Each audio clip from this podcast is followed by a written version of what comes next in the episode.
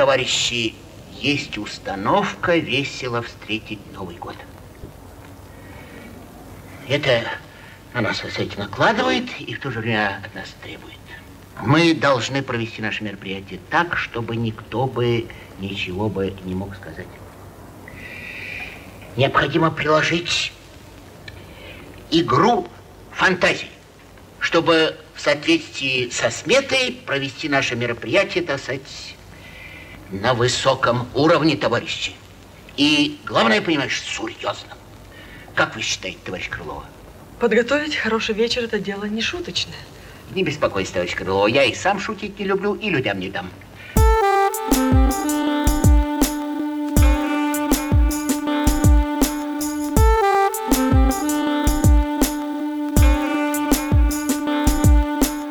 Друзья, всем привет, с вами подкаст «Крысиное товарищество», выпуск номер 65, первый в 2022 году.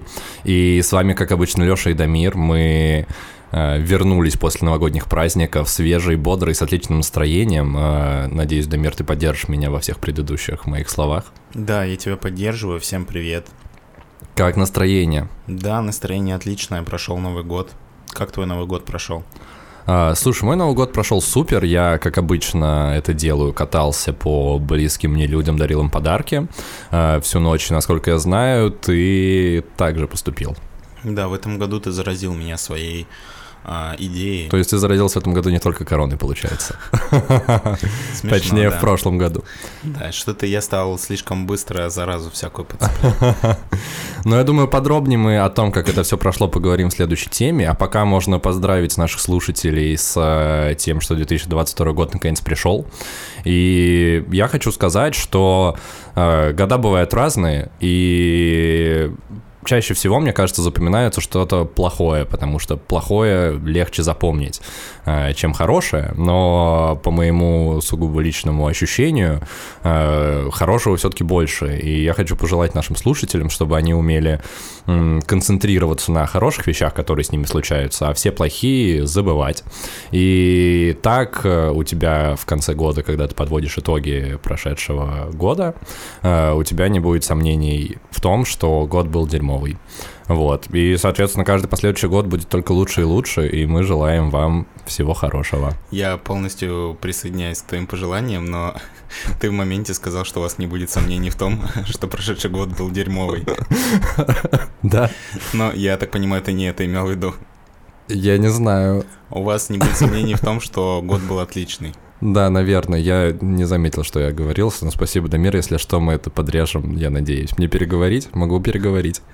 Ну, мы либо оставляем так и идем дальше, либо переговариваем. Слушай, давай пойдем дальше. Я хочу предупредить слушателей сразу, что у нас сегодня э, похмельный после новогодний выпуск, собственно, поэтому мы выходим чуть позже, чем это обычно бывает. Э, мы выпиваем... Опа! Да, мы не выключаем звук на телефонах мы не выключаем звук на телефонах. И максимально расслабленно. Да, пьем алкоголь алкоголь, у нас тут горят э, огонечки, максимально романтическая приятная атмосфера, соответствующая моему настроению. Просто выпуск будет без монтажа.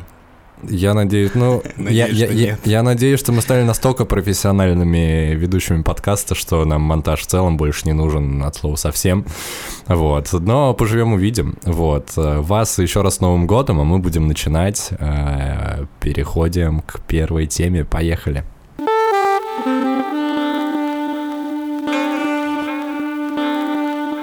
Э, Дамир, ты в этом году испробовал на себе мой формат празднования Нового года, и меня на самом деле очень зарядила эта история, что ты вдохновился и решил тоже кататься, и решил, что моя цель на ближайшие пять лет, э, чтобы каждый человек в Москве на Новый год катался и поздравлял всех и дарил подарки.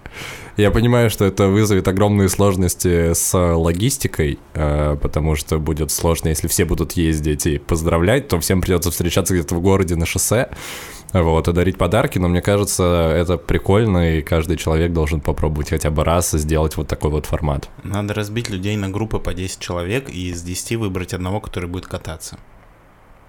Ну, это будет грустно. А остальные будут просто сидеть, как обычно? А остальные будут его ждать в тех точках, куда он приедет. А. Просто если все будут кататься, то где они будут встречаться? Им будет проще встретиться где-нибудь в одном месте всем сразу.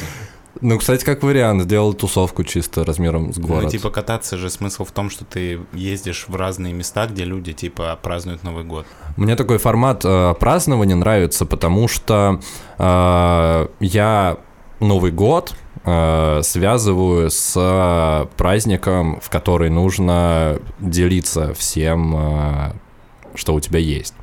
Вот, и поскольку мне, в принципе, свойственно желание, мне намного больше нравится отдавать э, что-то от себя, э, чем получать что-то, вот, поэтому э, в моем праздновании Нового года сходятся мое мировоззрение, взгляды на жизнь и желание делиться со всеми и шерить радость. А, вот, Дамир, ты со мной согласен? И как тебе было кататься? Сколько у тебя было точек? Как ты вообще к этому отнесся? Выбирали ли ты долго подарки? А, Помогло ли тебе это создать атмосферу праздника и новогоднее настроение? Слушай, у меня было 7 точек. а, Я хочу сказать, что это был мой первый трезвый Новый год. А, за точно, ты же вообще не пил. Я, кстати, тоже вообще не пил. 8 лет, наверное, ну или плюс-минус. Ну, короче, за долгое время, и на самом деле получилось очень приятно. Ну, это правда был, наверное, один из самых приятных Новых годов, который я помню, потому что я посетил много друзей, и я хочу сказать, что создалось ощущение, что ты как будто бы в каждом месте провел ровно столько времени, сколько было вот прям по кайфу. Мгм. Ну, то есть ты как будто бы взял от всех вечеринок, на которые ты мог пойти, теоретически лучшее. Мгм. Ну, понятно, что в некоторых местах хотелось задержаться чуть побольше, но как будто бы, типа, ну, ты действительно побывал везде и застал какие-то хорошие моменты везде. Слушай, тут прикольно, ты еще сказал, я тоже вчера об этом подумал, а, про то, что ты берешь от каждой вечеринки лучшее. А, потому что так получается, что нет такого, что каждый Новый год кто-то заезжает и приезжает. Ну, типа, обычно это сформированная уже компания, которая сидит весь вечер. А твой приезд, он является для всех э, людей, которые находятся на мероприятии, событием. Собственно, поэтому вокруг твоего приезда аккумулируется, ну, для тебя самое прикольное, что типа происходит за вечер. И поскольку таких ситуаций идет несколько подряд, вот, это как-то умножается, дополняется и, в принципе, создает тебе вот этот вот кайф праздника. Плюс была шикарная погода. Да, Ну, погода была идеальная под Новый год. Расскажи, что за погода была, Дамир. Шел а, крупный снег, и было тепло. Да, было всего минус 3, и шел крупный снег хлопьями. Я супер, супер Ну, кайфанул. кстати, было смешно, потому что мы... а, Я ездил с своей девушкой Машей, и мы 12 часов хотели встретить в центре вдвоем, а, и получилось так, что мы задержались у друга и подъезжали уже, ну, мы не успевали, типа, к 12, и мы просто поставили тачку на какую-то парковку в центре, вышли из машины, мы просто не хотели встречать Новый год в пробке. Мгм. И мы вышли, оставалось 3 минуты, и мы такие, блин, где мы будем встречать Новый год? И я просто увидел елку Headhunter. Подожди, подожди, это наша елка. В смысле, мы ее ставили. Это на- на- на- наш проект, это же на Тургеневской. Да, да, да. Это на... Ты знаешь, что там... А, уже закончился конкурс. Да, мы... Блин, прикольно, ты фотался рядом с моей елкой, чувак. Я встречал Новый год рядом с твоей елкой. Вот, и мы побежали к этой елке, и, ну, 12 часов, получается, мы встретили около этой елки. Блин, это супер, получается, твой праздник создал я, Дамир. Нет, серьезно, просто мы продали вот этот проект, и мы его реализовали, она стоит там на Тургеневской, это елка Канторовская, она одна в Москве, если что, именно такая, не, серьезно. Ну, видишь, значит, это было не просто какая-то елка, а одна единственная. Да, видишь, Дамир, еще даже на, э, на расстоянии я смог создать тебе праздник и поучаствовать в создании нужной атмосферы. Блин, очень круто. А, я хотел рассказать про то, как я встретил 12.00, а, кон- конкретно сам Новый год, потому что предыдущие два года у меня была такая ситуация, что я очень люблю, типа, метафоры и символы и все такое, и поэтому я встречал а, 00 всегда в дороге. Вот, потому что это как э, такая, не знаю, метафора пути для меня и про то, что следующий год — это путь жизненный, который я иду, и бла-бла-бла. Вот, и, соответственно, в этом году я планировал сделать так же, а, но в моменте, в районе 11 часов вечера, 31 м, декабря, мне позвонил брат и такой, типа, а давай ты не будешь встречать в дороге, давай ты приедешь ко мне. Я такой говорю, да, Нич, ну я постараюсь, конечно, но ничего не обещаю. А, И в итоге я выходил э, от друзей на Ленинском в 11.20, в 11.30, а мне нужно было ехать на Братславскую к брату, и я такой, теоретически, я могу успеть в 00 к нему. и мне навигатор пишет, что мне ехать, типа, там, 29 минут, а до Нового года, типа, 40 минут осталось. И я, короче, поехал, ну, типа, это было прям вообще впритык, вот, и я по дороге пишу брату, что, типа, блин, чувак, я, походу, не успеваю, если что, встречайте, я потом просто зайду. И это была прям погоня на перегонки со временем, вот, я летел по Люблинке, у меня еще такая музыка начала играть динамичная, Бонни Тайлер, I Need a. Вот, и этот крупный снег, машин вообще нет, и я лечу, и я вот стараюсь успеть в 0000 к э, брату, потому что он очень хочет встретиться со мной. Э, и я доезжаю, остается 3 минуты, вот, а мне еще нужно из машины сгрузить я... Э, короче, в этом году у меня было очень много подарков. А, в том году я их упаковывал 3 часа и очень сильно устал.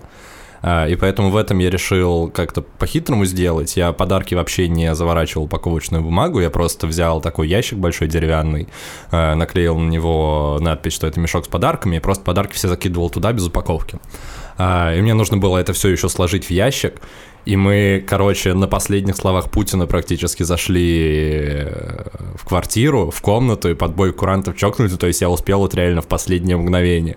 Это было очень клево. Ну, видишь, у нас с тобой похожие истории. Только ты бежал к брату, а я бежал к елке, К елке ты поставил для меня. Кстати, если бы туда приехал пораньше, ты мог бы запилить селфи на ее фоне и 28 декабря выиграть или MacBook, или Apple Watch, или наушники. Ну, я этого не знал в любом случае. Я не знаю, имеет ли какой-то символизм, что я встречал Новый год около елки Headhunter. Слушай, мне кажется, имеет Дамир. Ну, может, и к лучшему. Да, конечно. Вот, и просто под... я не договорил про погоду, и потом мы решили прогуляться просто по центру, ну, там, какое-то время. И была очень приятная теплая погода, и в какой-то момент пошел прям такой крупный новогодний снег, и все вот эти новогодние украшения, короче, было прям кайфово. Знаешь, как будто бы снег специально ждал нас, чтобы мы туда приехали, вышли из машины, и после этого, типа, он пошел. Было очень клево. Не, погода была на 100%, э, на 100% она соответствовала празднику, э, что тоже дополнило картину.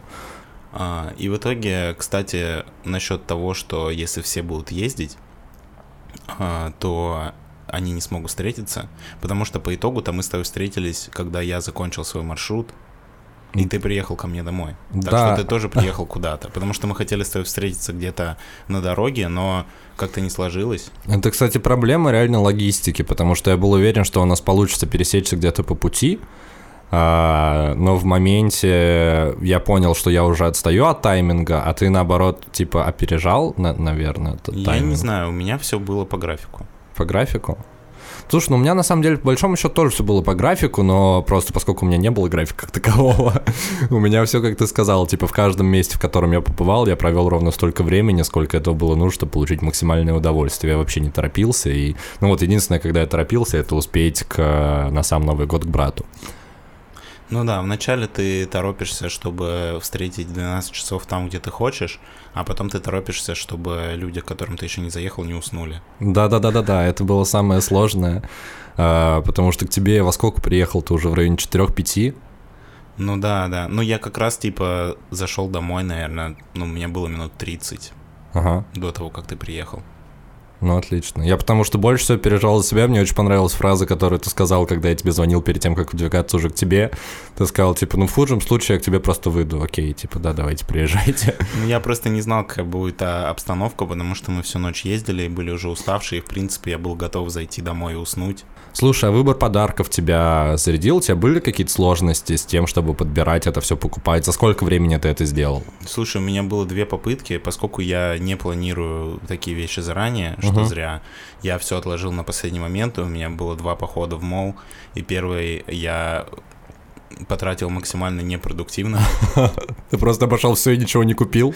Я купил подарок одному человеку и резиновую сиську. За 4 часа. Резиновую сиську, да, я, кстати, ее видел. Вот, но... Да, было очень смешно, когда, ну, я как раз покупал просто подарки Маше, я вернулся домой, она такая, ну и что ты купил за 4 часа? Я такой, вот, резиновую сиську. Короче, не суть. А, и потом у меня был второй заход уже 30 числа. Когда ты уже в панике бегал, такой, нужно хоть что-нибудь, нужно хоть ну, что-нибудь. знаешь, я просто как бы произвел определенный настрой, и я решил, что нужно все сделать типа быстро и в темпе.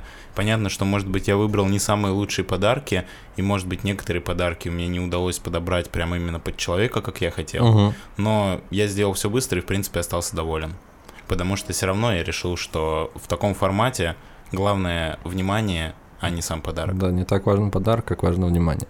Хотя мне хотелось выбрать некоторым людям что-то более Что-то особенное, конкретное. но, блин, нужно просто делать все заранее.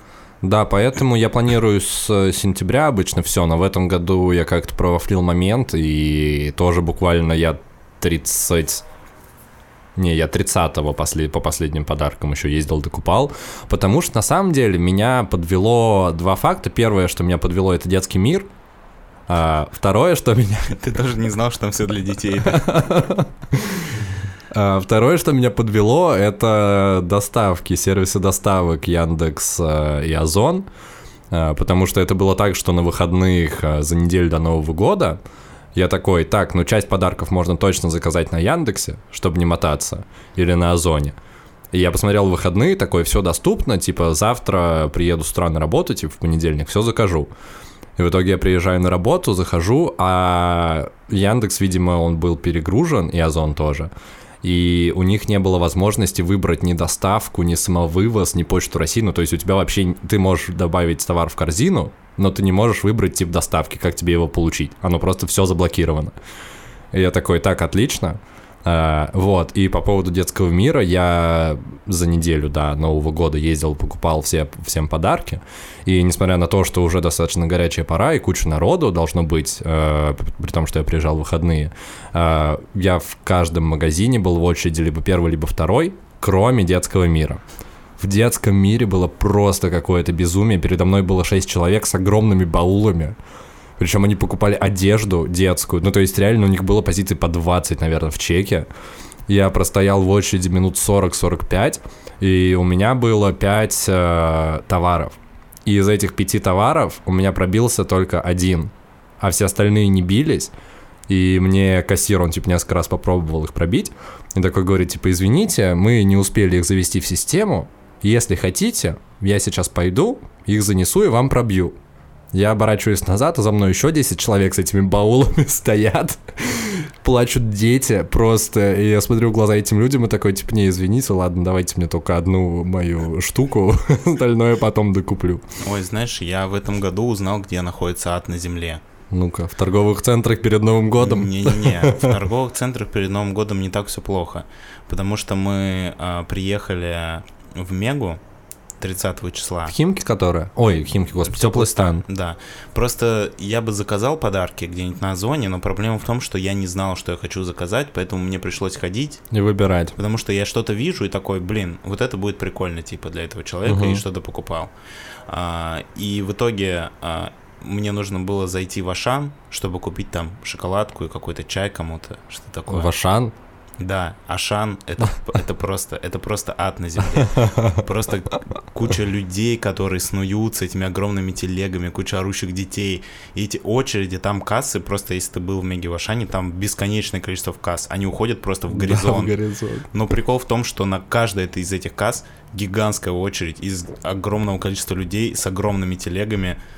И это просто невероятно. Я, ну, это правда, вот я как будто бы на, на несколько минут, я не знаю, сколько это минут, 30 Божественную комедию в Данте. этой очереди, да, но это было прям ужасно. Еще Ашан, он выглядит, так знаешь, макс- максимально не по-новогоднему. Ну, то есть, если ты заходишь в какие-то магазины, там, подарков, одежды, там все равно какие-то украшения, у тебя, ну, ощущение, что ты производишь какой-то новогодний шопинг, а в Ашане это вот такой максимальный хардкор.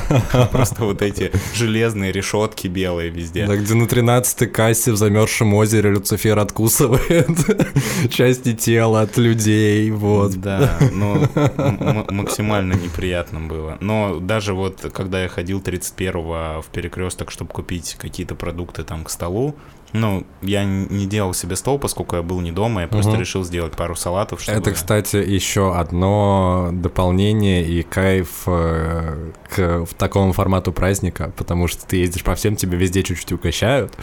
Вот, и ты ешь вс- всякие вкусные, всякие вкусные штуки, но при этом сам типа ничего не готовишь, и это тоже прикольно. Ну да, и даже в перекрестке было намного приятнее. Хотя это был 31 день, когда, по идее, все люди, которые ничего не успели, типа, бегут в магазин. Ну, там действительно было много людей, но не было такого ощущения, что ты действительно попал в какое-то а- адское пекло. Ну, в Ашан мне потому что кажется, все гонятся за скидками. Плюс там же реально под праздник все закупаются. Согласен. А, ну так что, будешь ли ты и дальше а, пробовать такой формат, как он тебе понравился или не понравился, и рекомендуешь ли ты его нашим слушателям? Слушай, мне понравилось, но я не зарекаюсь о том, что будет в следующем году, потому что такие вещи, мне кажется, они прикольные, типа первый раз. Ну, бывают вещи, которые ты делаешь первый раз и получаешь максимальное удовольствие от этого, но второй раз как будто бы ты уже не можешь повторить то же самое. Поэтому я не буду сейчас говорить, что я в следующем году буду встречать Новый год точно так же, но возможно. Мгм. Я пока открыт типа для вариантов, подумаю об этом ближе к следующему году, но в этот раз все получилось очень круто. Да, и у тебя наконец появились новогодние истории, которых у тебя, которых тебе так не хватало. Я хочу с своей стороны сказать, что э, мне кажется, ну вот сейчас у меня такое ощущение, что из этого формата я взял все, что можно. а, вот за эти три Нового года, что я праздновал. И прикольно, что несмотря на то, что формат один, все равно три празднования получилось разных. А, Потому что, несмотря на то, что ты планируешь поездки, планируешь, кому ты будешь заезжать, все равно остается вот эта вот э, как-то неопределенность, потому что не знаешь, кого ты проведешь сколько времени, кто будет, какие составы команд, с кем ты будешь что обсуждать. Составы команд. Ну, вы поняли, я надеюсь, что я имел в виду. А, Вот, и как будто бы хочется дальше что-то менять и придумывать еще что-то более клевое. А а нашим слушателям я желаю наслаждаться вне зависимости от того, как вы праздновали Новый год. Надеемся, что вы провели его с близкими людьми и получили от этого максимальное удовольствие. Потому что как встретишь Новый год, так его и проведешь. Мы вам желаем, чтобы 2022 год вы продолжали получать удовольствие.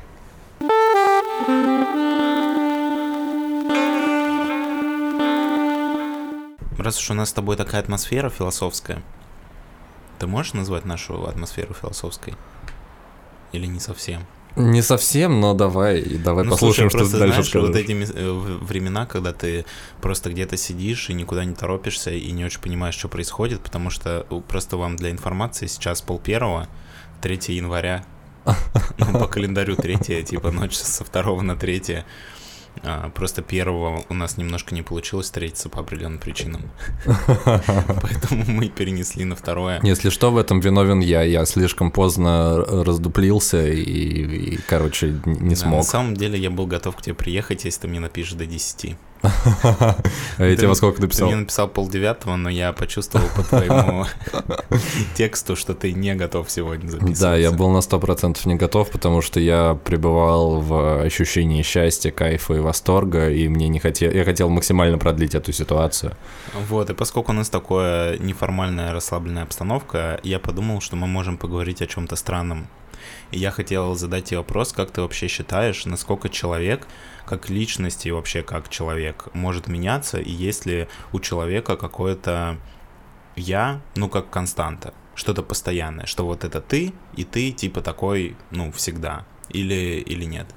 Э, Отвечая на первый вопрос, на 100% я уверен, что ты можешь меняться, но я бы не хотел называть это изменением, на мой взгляд, это дополнение. Ну, то Слушай, есть... ну понятно, что мы можем меняться, тут скорее вопрос, насколько ты можешь меняться и насколько это остаешься ты сам. Ну, то есть, э, прикрепляя второй вопрос к первому, есть ли что-то постоянное в тебе, что неизменно, или ты постоянно меняешься, и насколько ты можешь меняться, потому что все равно у людей бывают разные периоды. Ты можешь в какой-то момент а, опуститься вниз, а, и ты как будто бы становишься хуже или идешь по наклонной, а потом в какой-то момент ты поднимаешься вверх. Иногда это более плавное движение, но все равно как будто бы люди все время меняются, но они не всегда меняются в лучшую сторону. И остается ли что-то постоянное в тебе, при этих изменениях? Или ты как динамично все время меняешься до бесконечности? Ну, слушай, смотри, мне кажется, первое, это по каким критериям это оценивать. Ну, то есть в чем э, заключаются эти изменения? Твои взгляды, ну, то есть, не знаю, есть какой-то вопрос, э, не знаю, отношения с э, друзьями. Вот. И твой взгляд на эти отношения с друзьями может меняться даже в зависимости от твоего настроения ежедневного. Ну, то есть, когда-то ты прям хочешь э, с ними видеться каждый день и проводить как можно больше времени. Иногда у тебя такое настроение, что ты, наоборот, э, не хочешь никого видеть. И, ну, то есть, это же никак не влияет на твое «я». Это просто твое настроение в минуту времени. Ну, я больше про какие-то глобальные вещи, то есть не про настроение в моменте, потому что все равно, понятно, настроение у всех бывает разное. Бывает, что ты утром проснулся и всех ненавидишь, а, потому что не выспался. А бывает, у тебя хорошее настроение, ты всех любишь и готов общаться.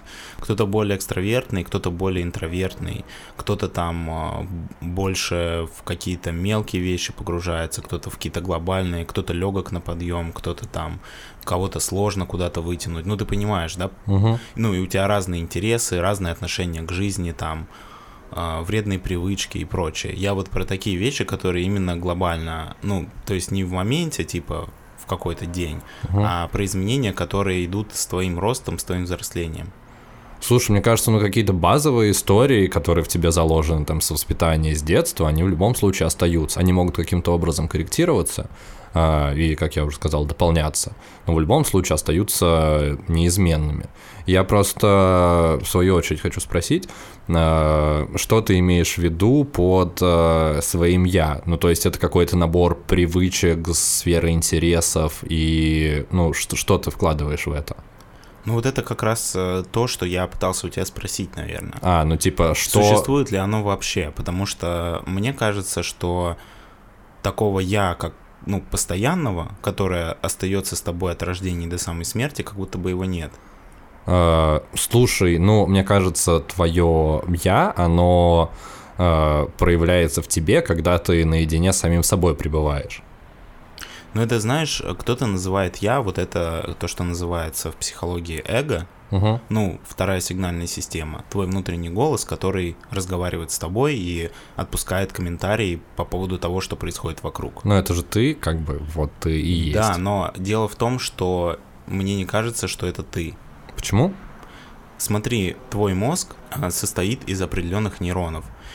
А, ты что-то делаешь, у тебя формируются какие-то нейронные связи. Ну, в смысле привычки. Да, ага. и в дальнейшем, ну, кстати, я не знаю, может быть, ты слышал, не слышал, было исследование про то, что а, реакция человека, ну, решение что-то сделать, оно в мозгу происходит намного раньше, чем... Ну, человек принял намного, это решение. Не очень намного, на несколько секунд раньше, чем человек осознал, что он хочет что-то сделать. То есть я, допустим, беру сейчас в руку стакан, мой мозг решил взять в руку стакан чуть-чуть раньше, чем я это решение осознал. Ну, потому что должен процесс как бы запуститься. Нужно какое-то да, время то есть, на это. Как будто бы это нейронная связь в твоей голове, твой мозг, он э, ты не можешь как будто бы повлиять на свои решения. То есть в моменте, когда, допустим, ты там, не знаю, э, тебе в метро кто-то наступил на, на ногу, э, ты отреагировал на этого человека агрессивно, например, или промолчал, что как будто бы ты не мог повлиять на эту реакцию в моменте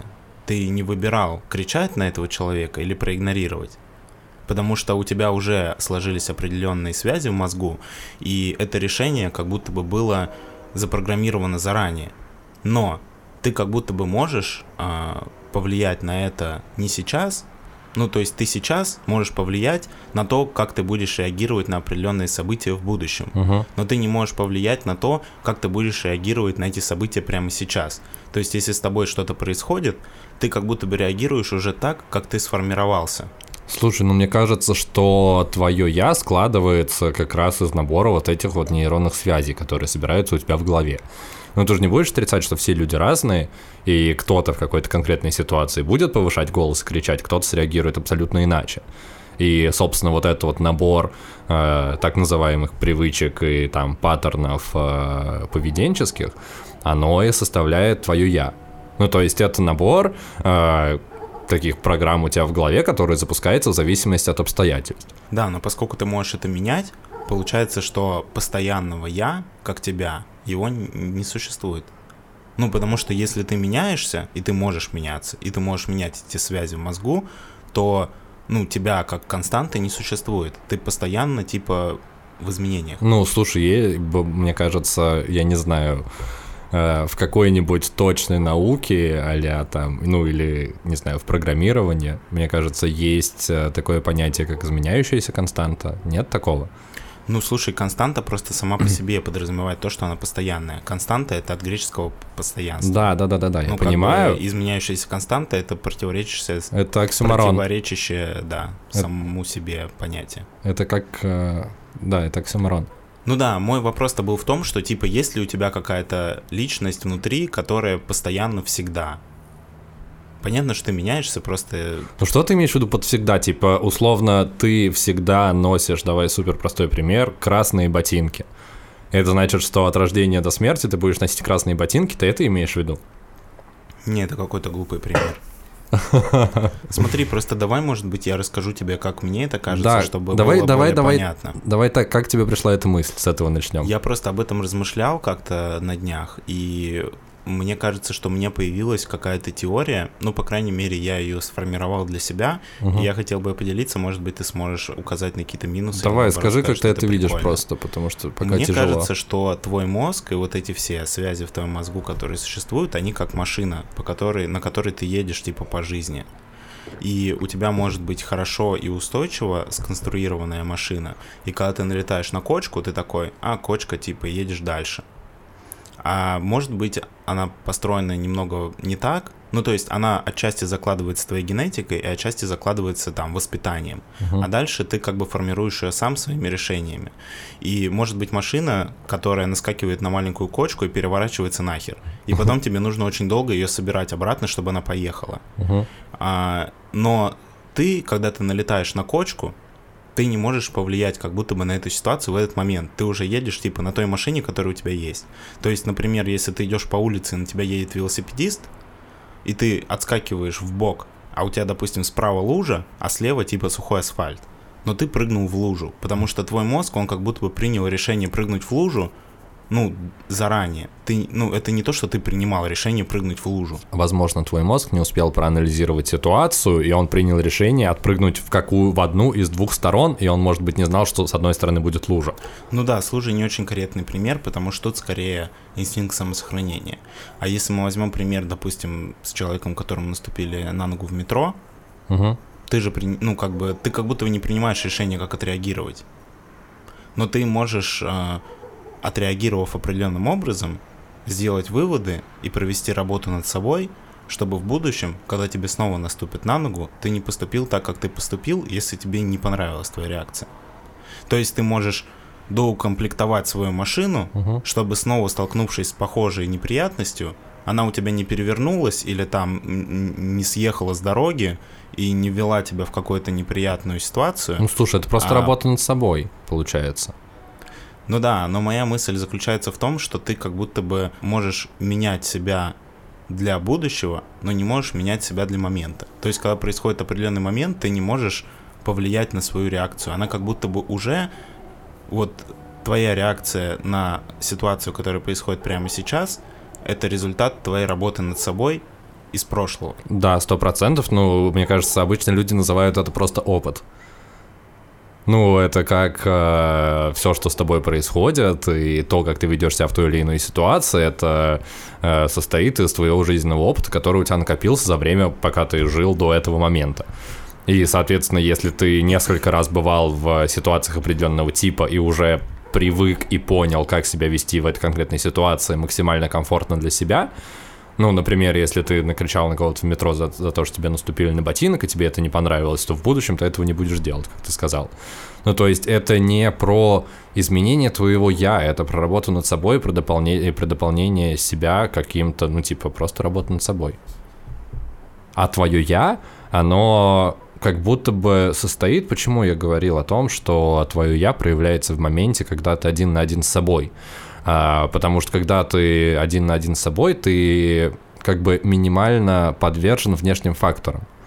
И решения, которые ты принимаешь, они э, складываются не из того, что, ну вот простой пример, я всегда езжу отдыхать э, один, И когда я гуляю там по городу, э, не знаю, я абсолютно случайным образом принимаю решение, куда я пойду дальше. Ну, то есть я могу идти, просто увидеть какую-то прикольную кофейню или какой-то прикольный музей, туда зайти. И я уверен, что если бы я был с какими-то людьми, возможно, я туда бы не пошел, и мой маршрут, и мое приключение, оно бы корректировалось под влиянием э, мнения других людей. Ну и, соответственно, вот в эти вот моменты, когда ты один и ты принимаешь сам решение, пусть даже спонтанно, это как раз проявление твоего внутреннего «я». Насколько ты предрасположен делать те или иные вещи. Слушай, но когда ты наедине с собой принимаешь какое-то решение, ты же в любом случае его принимаешь под влиянием тех или других людей. Просто они не стоят у тебя над душой и не говорят тебе, что делать, или не влияют на тебя, ну, прям в моменте. Но ты все равно с ними общаешься, они вносят какой-то вклад в твое мировоззрение, и когда ты принимаешь решение, ты в той или иной степени, ну, это решение результат какого-то влияния. Ну, слушай, тут, мне кажется, эта погрешность очень маленькая. Не, ну слушай, мне кажется, что ты сейчас не прав, потому что все равно то, как ты видишь мир и как ты к нему относишься, это вклад там всех людей, с которыми ты общался в том числе. Да, но это же дополняет твою я. Ну, то есть тебе, не знаю, нравится сидеть в хипстерских кофейнях. Возможно, тебе нравится сидеть в хипстерских кофейнях, потому что вы с друзьями часто сидели э, в хипстерских кофейнях, и тебе нравится эта атмосфера, тебе нравится музыка, которая там играет, тебе нравится крафтовый кофе. И, соответственно, пребывая в любом месте, ты можешь зайти в хипстерскую кофейню, потому что тебе просто это нравится. Понятно, что это сложилось э, желание из огромного количества факторов, которые тебя побуждают э, принять это решение, зайти в данный конкретный момент. Э, но я бы не сказал, что это произошло под влиянием каких-то людей, мнений со стороны. Ну, то есть это как раз вот то, тот состав твоего стержня, твоего я, которое помогает тебе принимать решения и как бы свою жизнь продолжать жить определенным образом.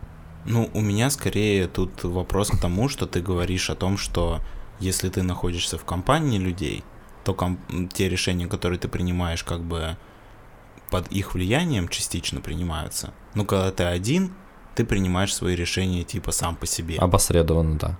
Но все равно даже решение зайти в тот или иной музей или не зайти, или в кофейню, оно все равно у тебя сложено каким-то опытом, который ты получил под влиянием других людей. Да, но и вот это все собирается в твое я. Ну, то есть э, один человек мог зайти в этот музей, другой человек мог идти этого музея, во-первых, его просто не заметить, потому что он, э, не знаю, он приехал пошопиться, и ему важно зайти в магазин, а не в музей. Э, другой, другому человеку просто неинтересно музей как класс, он такой, да блин, что я там не видел, какие-то, не знаю, картины стрёмные. И вот эти вот, не знаю, три примера. Один хочет шопиться, другому вообще насрать на музей, а третий хочет зайти посмотреть на живопись. Э, это вот три человека, каждый со своим «я». Да, но я тебе говорю про то, что, допустим, если бы все твои друзья, э, с которыми ты общался, и все твои родственники бы всегда хейтили музеи, и ты, проходя мимо музея, скорее всего, туда бы не зашел. Ну, нет, я бы не сказал. Это же все равно персонально. Может быть... Э... Ну, типа всем на зло. Ну нет, не всем на зло, это личный интерес. Но я имею в виду, что ты привык проводить время в определенных местах. Ну, давай не с музеями. С музеями сложно, какой-то странный э, мир, в котором все твои друзья ходят музеи. Можем взять те же хипстерские кофейни. Допустим, в твоем кругу общения люди, у которых не так много денег, и они к таким пафосным местам относятся не очень хорошо. Ну, это более такой реалистичный пример. Угу. И всегда, когда вы там проходили мимо хипстерской кофейни, они говорили, вот там сидят какие-то снобы, да, зачем нам туда, можем зайти там в кофе, где кофе дешевле и то же самое. И отчасти они правы. И ты, обща, общаясь с этими людьми, выработал в себе некое, ну, предосудительное ощущ... отношение. отношение к таким местам. И проходя мимо такого места в один, ну, один, ты в него не зайдешь, потому что у тебя уже сформировано некое мнение об этом. Ты пойдешь в другое место. И получается, что решение не зайти в эту кофейню, это не то, что твое решение. Ну, типа, оно твое, но твое решение и ты сам как будто бы сформирован твоим окружением. Слушай, ну смотри, если немножко скорректировать эту ситуацию, что э, вот этот вот э, условный человек, которого ты описал, он, не знаю, очень хочет кофе, а все закрыто. И он заходит в эту хипстерскую кофейню, и ему там внезапно очень нравится, потому что он такого вкусного кофе никогда в жизни не пил. И он проникается этим местом, меняет свое отношение к этому месту, после чего рассказывает всем своим друзьям, что типа, блин, чуваки, там кофе вообще лучший. И типа тем самым решением, которое он принял, возможно, исходя из обстоятельств каких-то э, внешних, он меняет как бы реальность и э, отношение людей к конкретному данному месту. Но... Не, я с тобой согласен, но это все равно как будто бы аргумент не в пользу твоей теории. Потому что человек, который принял это решение зайти в эту кофейню в этой ситуации, он все равно решение принял под давлением внешних обстоятельств. Ну, он мог туда зайти просто из интереса. Ну, тут же, мне кажется, в принципе, сложно на каких-то примерах это разбирать, а, но я все равно уверен, что у тебя есть какой-то набор привычек, а, пусть, пусть он а, сформирован под влиянием других людей, но мне кажется, ты просто очень зацепился за то, за тот факт, что твой мозг за долю секунды уже принимает решение, которое ты примешь, типа, секунды позже. Вот. И на этом все выстроил всю свою теорию. Мне очень понравился пример с машиной, которая налетает на кочки. А, вот, это действительно прикольно описывает, не знаю, психику человека. И что у всех все устроено по-разному, и некоторым нужно больше времени на то, чтобы после того, как машина перевернется, ее собрать, а кто-то этой кочки даже не заметит. Это здорово. Но, тем не менее, я бы не связывал это с твоим «я». Это просто то, как работает твоя психика, насколько она устойчивая или же неустойчивая. Не знаю, просто я, если честно, так и не понял, что ты называешь своим я, потому что в моей жизни часто бывают ситуации, когда я реагирую каким-то образом на какие-то ситуации, и постфактум мне не нравится моя реакция. Ну, то есть, я, мне не нравятся те эмоции, которые я почувствовал от этого события. То есть, я смотрю на эту ситуацию и думаю, ну, это какая-то ерунда, она очень сильно, типа, меня задела, расстроила или вызвала какую-то бурную реакцию, которая того не стоила. Ну, это значит, что в составе твоего «я» есть привычка к самокопанию. А... Об этом ты не думал? Нет, это хороший ответ. Я немножко про другое. Я задумываясь э, о том, мог ли я поступить по-другому, у меня возникает ощущение, что вот по-другому тогда, когда произошла эта ситуация, я поступить не мог. Ну, то есть я отреагировал на нее так, как я отреагировал, как будто бы у меня не было возможности э, отреагировать на нее по-другому но при этом как будто бы под моим контролем провести над собой какую-то работу, чтобы в будущем на такие ситуации реагировать по-другому. Понимаешь, да, о чем я говорю? И тогда непонятно, где это я находится. Ну так вот, ты только что описал. Если ты говоришь, что у тебя часто бывают ситуации, в которых ты думаешь, что стоит работать над собой, значит, ты человек, который предрасположен к работе над собой, который предрасположен к тому, чтобы сомневаться в э, том, что с ним происходит, и стараться улучшить все вокруг себя. Ну, то есть у меня бывают такие ситуации, которые ты описал, это, по-моему, называется а, как, как это называется, там с какой-то лестницы. Испанск... Нет, не испанские лестницы. Короче, а, это вот... Испанский стыд. А лестница как-то по-другому Да, называется. там какая-то лестница, но это вот история, когда, не знаю, тебе на какой-то вечеринке а, нахамили, ты растерялся и уже идя домой с этой вечеринки расстроенный, ты типа на лестнице поднимаешься в квартиру, э, тебе приходит э, ответ, типа, как а, нужно было понял, сказать да. в той ситуации. Поэтому это название связано с лестницей. И да, такое бывает, что тебе уже постфактум приходит решение, что, блин, нужно было сделать вот так и так. Э, но мне кажется, просто все люди с этим связаны, это никак не как бы пересекается с твоим «я». Ну, ты же можешь, э, не знаю, взять, сесть на листочек, выписать какие-то свои э, очевидные привычки. Ну, опять же, смотри, в защиту э, того, что у тебя существует какое-то эго, какое-то я, э, у тебя есть э, какой-то образ тебя в глазах окружающих людей. Ну, то есть, э, не знаю, слыша э, имя Дамир, у людей, которые с тобой знакомы, возникает какой-то образ в голове. Понятно, что он у всех немножко разный, но глобальная, не знаю, э, его основа — это то, что является твоим «я», то, как ты преподносишь себя разным людям. И у меня есть ощущение, что э, твое эго, оно над тобой все-таки в, основ, в основных моментах преобладает, и какие-то образующие базовые вещи, они все равно в высказываниях всех людей будут пересекаться. Ну, то есть вряд ли, если э, мы соберем, не знаю, 50 людей, которых тебя знают, и у все, всем им будем задавать э, вопрос, типа, опишите до мира, там, не знаю, тремя предложениями, э, вряд ли каждый из них, ну, типа, что один человек скажет, что, блин, это самый депрессивный, ужасный человек, которого я знаю, а другой скажет, что, да вы что, это самый позитивный, веселый, открытый чувак на свете. Вот, в любом случае будут какие-то основные точки пересечения, которые глобально складывают твой образ. Потому что как бы ты ни старался корректировать свое общение э, в коммуникации с разными людьми, все равно какой-то центр, какая-то какой-то базис за тобой сохраняется. И это как раз и является твоим я. Но дело в том, что если я начну меняться, то я же изменю этот базис в том числе.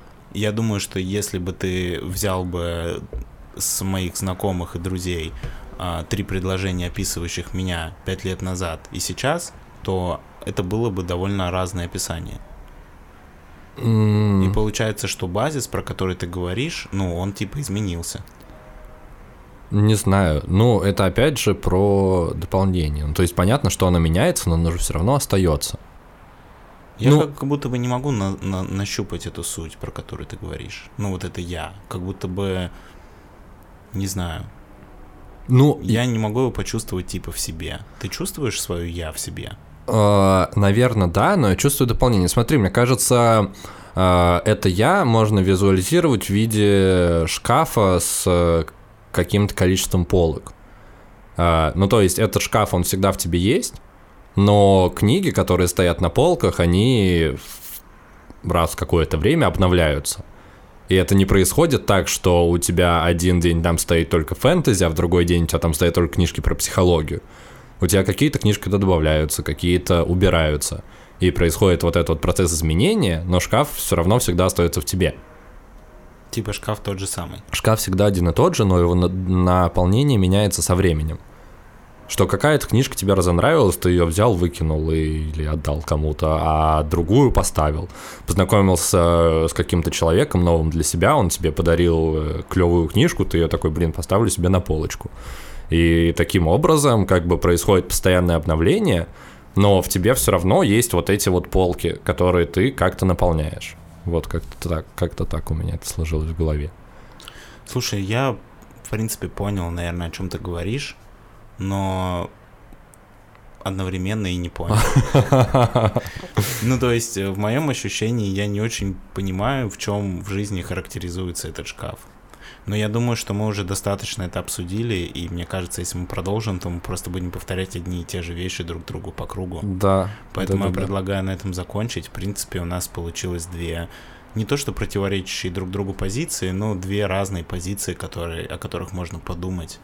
Да, мне Вот. понравились два примера про машину и про шкаф. Это, мне кажется, нужно в самые мудрые цитаты нашего подкаста вынести. Их в целом было не так много, мне кажется.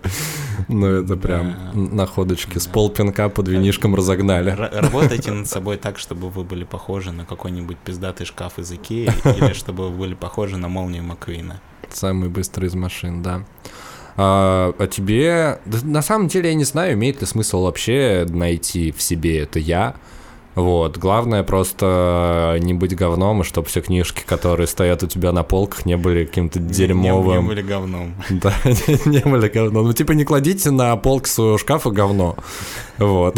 Тогда все будет хорошо. Поставить какой-нибудь цветочек, книжечку, не знаю, фигурку. Ну, ты знаешь, что удобрение для цветов — это говно, поэтому иногда даже говно бывает полезно.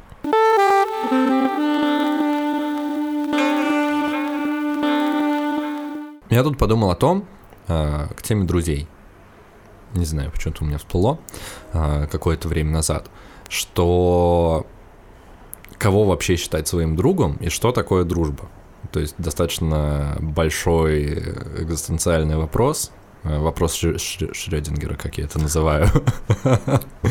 Мы с Аней обсуждали, Дамир, надеюсь, ты слушал этот кусок про вопросы Шрёдингера и понимаешь, о чем речь, чтобы мне не пришлось еще раз рассказывать эту идею. Ну, в двух словах, э, кот Шрёдингера находится в ящике, и там есть яд, и мы не можем знать, умер кот или нет. И вопрос Шрёдингера, он такой, на который вроде бы есть ответ, но вроде бы его нет. Да, их настолько большое количество, что каждый может выбрать для себя максимально удовлетворительный. И моя теория заключается в том, что э, тебе комфортнее и проще общаться с людьми, для которых ответы на вот такие вот вопросы Шрёдингера максимально близки к твоим ответам, которые ты для тебя нашел. Э, но то, о чем я буду говорить дальше, оно немножко перечеркивает мою теорию. Э, про дружбу, да. Я подумал о том, что как бы у меня круг общения не меняется всю жизнь. Ну, то есть я иногда смотрю на людей, которые, не знаю, раз в полгода или раз в год, или еще чаще, меняют компании, меняют окружение. Ну, то есть у них постоянно какие-то новые тусовки, новые люди, и постоянно круг общения обновляется. И мне на это смотреть достаточно странно, потому что реально люди, с которыми я общался там 15 лет назад, они, я с ними до сих пор общаюсь. И за это время эти люди достаточно сильно изменились, и ты это в моменте не замечаешь, но только посмотрев назад, ты понимаешь, что типа блин, да, произошло многое, и эти люди стали, как ты сказал, другими. их я, их эго изменилось, и они стали просто другими. Вот. Uh, собственно, да, моя мысль про дружбу заключается в том, что uh, когда ты начинаешь общаться в школе, ну, типа, обретаешь друзей в школе, а, тебе в целом насрать на их какие-то взгляды, на их мысли, ну, потому что, опять же, ты еще, там, не знаю, ребенок, подросток, и у тебя нет каких-то жестких позиций по каким-то вопросам. Ну и плюс, в принципе, когда ты учишься там в школе, на начальных курсах института, тебя это не особо волнует. Вам просто прикольно проводить время вместе, обсуждать там, не знаю, музыку, какие-то э, тусовки, сплетни, и ты на этом не акцентируешься. Но со временем Uh, у людей вот эти вот, э, не знаю, взгляды, там, не знаю, на политику, на религию, на отношения с семьей, на отношения, они становятся жестче и становится сложнее от них отходить. И казалось бы, со временем, если у тебя вот был, не знаю, школьный друг, с которым там спустя 10 лет ваши взгляды абсолютно диаметрально противоположны, тебе должно быть как бы сложнее с ним общаться, остается намного меньше тем для разговоров, тем соприкосновения. И как будто бы в эти моменты люди друг другом перестают общаться. Ну, потому что, типа, о чем поговорить? Этот человек вообще, ну, типа, стал другим, и я стал другим, и э, люди теряются и обретают новый круг общения. Но у меня это почему-то происходит как-то по-другому, потому что, несмотря на то, что вот даже ты, например, Дамир, мы во многих вопросах достаточно сильно расходимся во взглядах и в отношении к жизни. Но, несмотря на это, э, у меня есть к тебе какая-то любовь, и мне важно, что э, у тебя происходит, несмотря на все, не знаю, какие-то негативные вещи, которые меня в тебе даже бесят. Вот. И мне кажется, что как будто бы дружба, она и заключается вот в этом отношении, что несмотря на то, э, что за человек, ты можешь считать его полным конченным мудаком. Прости, что это к тебе вообще никак не относится. Просто, просто совпало так. Э, вот, но несмотря на это, ты все равно его любишь и как-то стараешься с ним поддерживать общение. Как будто бы и в этом заключается, ну, сама суть дружбы. И это может быть и там в отношениях и с близкими людьми со стороны семьи, и с друзьями и так далее. Вот, что как будто бы важно сохранить а, вот это вот отношение и держаться за людей, несмотря на то, что у вас очень мало общего, но типа вот в этой вот работе, в нахождении общих точек интересов а, и заключается дружба. Слушай, ну я, во-первых, не сказал бы, что у нас с тобой прям особо диаметрально противоположные взгляды. Но у нас есть некоторые темы, в которых мы расходимся, но они как будто бы не являются ключевыми в нашей жизни. Я здесь просто гиперболизировал, на самом деле, чтобы было понятно, о чем я говорю. А про маленьких детей, мне кажется, что когда ты маленький ребенок в школе, у тебя типа узкий круг интересов. И поэтому ты находишь соприкосновение в своем узком круге с каким-то другим человеком и тебе кажется, что у вас не так много общего, потому что у вас, в принципе, не так много интересов, потому что ваш круг, он достаточно узок, потому что вы дети. Вам там интересна музыка, не знаю, биониклы, Кто с кем пососался на прошлой вписке и так далее. Типа того, а, а потом, когда вы взрослеете, ваш круг расширяется, и как будто бы становится больше разного. Ну, потому что элементарно радиус становится больше. Но мне показалось, что ты тут сказал, что типа круг расширяется, и ты в какой-то момент видишь, что человек совсем другой, и ты уже больше не можешь с ним общаться. Но мне кажется, что это происходит, когда ты с человеком связь в какой-то момент потерял, и его круг расширился без тебя. Слушай, тут можно, э, прости, перебиваю, про пересечение окружностей.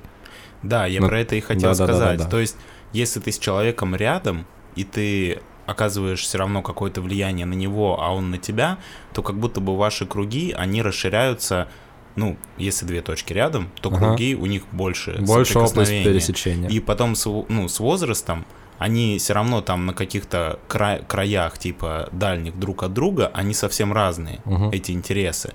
Но есть большая часть общих, потому что вы были рядом, вы влияли друг на друга, и, ну, как бы, ваш круг расширился, но все равно общего осталось, стало больше, как будто Мгм. бы, а не меньше.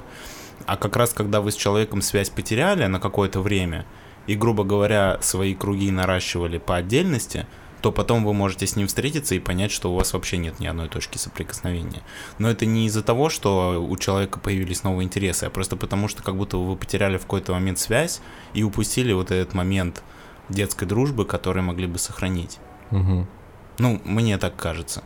Да, история про окружности мне очень понравилась. Мне кажется, она достаточно точно описывает то, о чем я говорил, и даже дополняет немного. И, собственно, нашим слушателям хочется пожелать, чтобы ваши окружности росли вместе с окружностями ваших близких, и была максимальная площадь их пересечения, а, чтобы не происходило такое, что в какой-то момент вы смотрите а, на своего близкого человека и понимаете, что ваши окружности настолько далеки друг от друга, что вам просто не о чем поговорить. Да, да. Но тут, кстати, еще есть момент про то, что я сказал, что быть рядом, ну, в смысле, бывает, что это не обязательно быть физически рядом. Мгм. Потому что бывают люди, которые очень близко друг к другу, например, спят в одной кровати, но при этом они как будто бы совсем далеко друг от друга. То есть я говорил про близость такую более ментальную. Ну и про просто поддержание общения. Ты можешь вообще не видеть с человеком. Не, не, про поддержание общения 100%, потому что если не... Хотя, знаешь, мне кажется, бывает, что ты можешь не общаться с человеком годами, а потом окажется, что ваши окружности почти совпадают. Да, потому что эти окружности расширяются под разными факторами. Вы можете в разных точках Ну да, мира и города, и своей жизни. Но я скорее пытался дать ответ на вопрос э, твой про то, что разные люди, э, ну, люди становятся более разными, Мгм. и сейчас, глядя на своих друзей, ты думаешь, встретить вот я их сегодня, Мгм. таких, как они сейчас есть, ну, мы бы вряд ли подружились. Ты про это же говоришь, да? Ну, в том числе, да. Но при этом вы как бы охуенные друзья. Мгм. И тут как раз-таки момент в том, что вы были все это время типа вместе, и вы как бы как будто бы это наращивали вместе. Да, но тут еще дополняется момент совместно прожитых каких-то ситуаций, несмотря на то, что вы очень разные, все равно вас связывает еще опыт и жизнь, которую вы прожили вместе друг с другом, и ситуации, которые вы пережили совместно.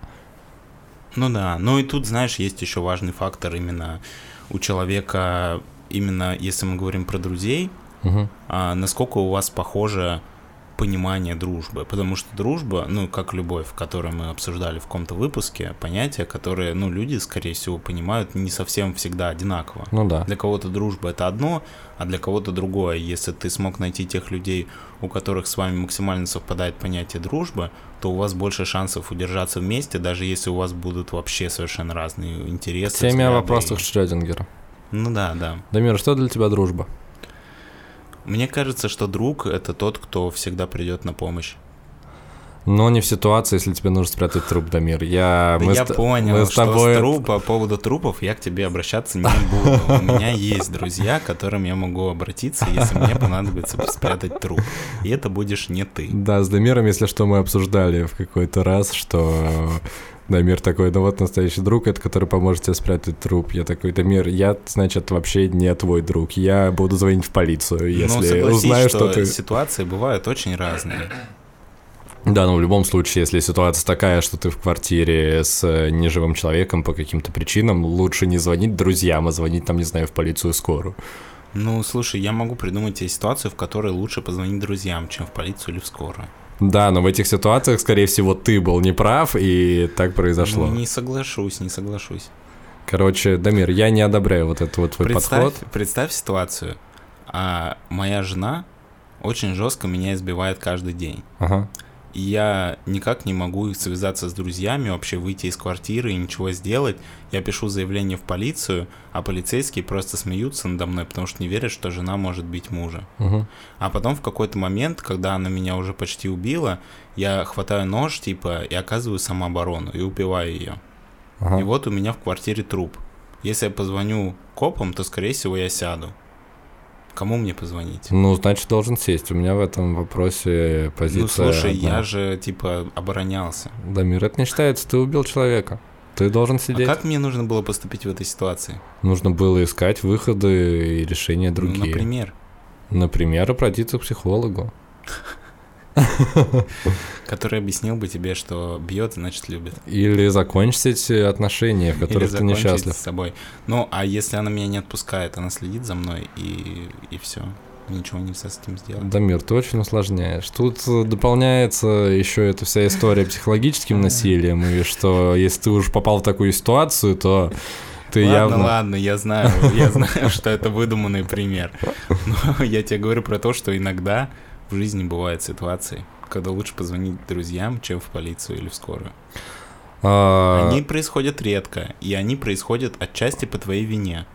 Но я тебе говорю про то, что иногда в жизни бывают ситуации, когда лучше Дамир. позвонить друзьям. Я рад, что мы с тобой остановились на том, что труп я с тобой прятать никогда в жизни не буду, и если ты придешь ко мне с таким запросом, к тебе скоро приедет полиция. А, Хорошо, что ты не мой единственный друг, и на этот случай у меня есть другие друзья, которые мне помогут спрятать труп. Да, надеюсь, с этой ситуацией мы никогда в жизни не столкнемся, потому что я бы не хотел читать в новостях о том, что Дамир сел и все его друзья сели, потому что они попытались скрыть факт преступления и Я бы спрятали. тоже не хотел прятать труп, и я не хотел бы никого никогда убивать. Да. А, отличное завершение после новогоднего выпуска, мне кажется. Начали за здравие, кончили за упокой.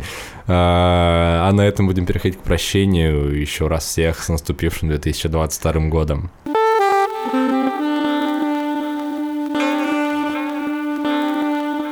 Друзья, с вами был 65-й выпуск подкаста «Крысиное товарищество». После новогодней, немножечко похмельный, несмотря на то, что мы с Дамиром не пили ни капли в Новый год. Да, кстати, я хочу сказать, что вот за, во время записи этого подкаста я выпил первую каплю алкоголя за этот год, Да. 2022. Я тоже, Дамир. Мы первый раз в 2022 году пьем и вместе. Мы с тобой продержались двое суток, мне кажется, это хороший результат. Как ты год, так и вы проведешь, то есть ты в этом году будешь намного меньше пить, чем обычно, и я надеюсь тоже. Да. Вот. А, ну что, надеюсь, вам, как обычно, понравилось. Ставьте нам лайки, подписывайтесь в телеграм-канале, если вы слушаете это без подписки на наши соцсети и площадки, где мы выходим, Shame on You, как бы нужно подписаться, чтобы мы понимали, что вам это нравится, и вы хотите больше и больше и больше классных душевных выпусков. Ну, правда, потому что вы даже подумайте не о том, что нравится вам или не нравится, потому что всем нравятся разные вещи. Но вы видите ребят, которые делают молодой подкаст без поддержки, без денег, без всего, просто на энтузиазме, на горящих глазах. И мне кажется, что оно стоит того, чтобы, не знаю, рассказать своим друзьям лишний раз про то, что у вас есть друг, который делает подкаст, или отправить ссылку своей маме или бабушке на наш подкаст. Мы стараемся не материться практически. Даже? Да, у нас В есть выпуски раз- вообще без мата, если что. Ну, их не так много, но в этот раз, кстати, мне кажется, было два матных слова. Примерно, Одно да. Я меня, всегда считаю, когда ты материшься, Дамир. Нет, я ни разу не матерился. А мудак это не матное слово? Я считаю, что мудак это не мат. Возможно, тогда- мама со мной поспорит, но я считаю, что мудак можно говорить. Ну, если мудак можно говорить, тогда Леша не матерился. Короче, суть не в этом. Суть в том, что поддержите нас, расскажите своим друзьям, подпишитесь, поставьте лайк, напишите комментарий. Нам будет приятно, потому что мы хотим, чтобы нас слушало больше людей. Не просто так же мы сидим и целыми днями разговариваем в микрофон. Да, на самом деле мы вам каждую неделю делаем по часовому подарку, и сделайте нам подарок в ответ. Новый год, время праздников, тем более у меня скоро день рождения, стоит вдвойне подписаться и рассказать э, всем на свете. А, Дамир, есть ли у тебя пожелания, как обычно, нашим слушателям, но в этот раз не на неделю вперед, а на весь 2022 год? У меня есть ощущение, что у меня сейчас какое-то дежавю. Мне кажется, что наш прошлый выпуск предновогодний, ты мне задавал этот вопрос, и, по-моему, я на него уже отвечал. Ну, это было в том году, Дамир. Твое пожелание А, уже новом прошлогоднее. году уже просрочилось. Да, уже просрочилось. Хорошо. Ну, я хочу сделать отсылку на то, что мы сегодня обсуждали, и пожелать нашим слушателям, чтобы им удалось собрать свою машину ментальную таким образом, чтобы никакое препятствие не сбивало ее с пути, и чтобы поездка по жизни была максимально комфортной и приносила удовольствие. И также я хочу пожелать, чтобы с вашими близкими друзьями ваши окружности росли и пересекались все больше и больше, а не отдалялись друг от друга. Да, это прекрасно. Я подписываюсь под каждым словом. А вам еще в дополнение отличной недели, отличных праздников будет еще Рождество. Еще до 9 числа очень много времени. Можно съездить ко всем друзьям, родственникам, просто побыть дома э, с любимыми людьми. Э, наслаждайтесь этим временем. Новый год, время чудес и волшебства. Вот, обнимаем, целуем. Продолжайте слушать нас. И до встречи через неделю в подкасте «Крысиное товарищество». Подожди секунду, я хотел сделать еще маленькое объявление. У нас в силу того, что мы неправильно посчитали субботы в этом году, получится так, что этот выпуск выйдет, скорее всего, 4 или 5 числа, а следующий выпуск выйдет 14 января. То есть мы как будто бы пропустим одну субботу, но вы как будто бы даже этого не заметите. Да? Да, я бы не заметил. А, Я бы не заметил, и главное, не забудьте подписаться. А с вами были Лысый парень и парень в футболке Крысиное товарищество. Пока-пока. Thank you.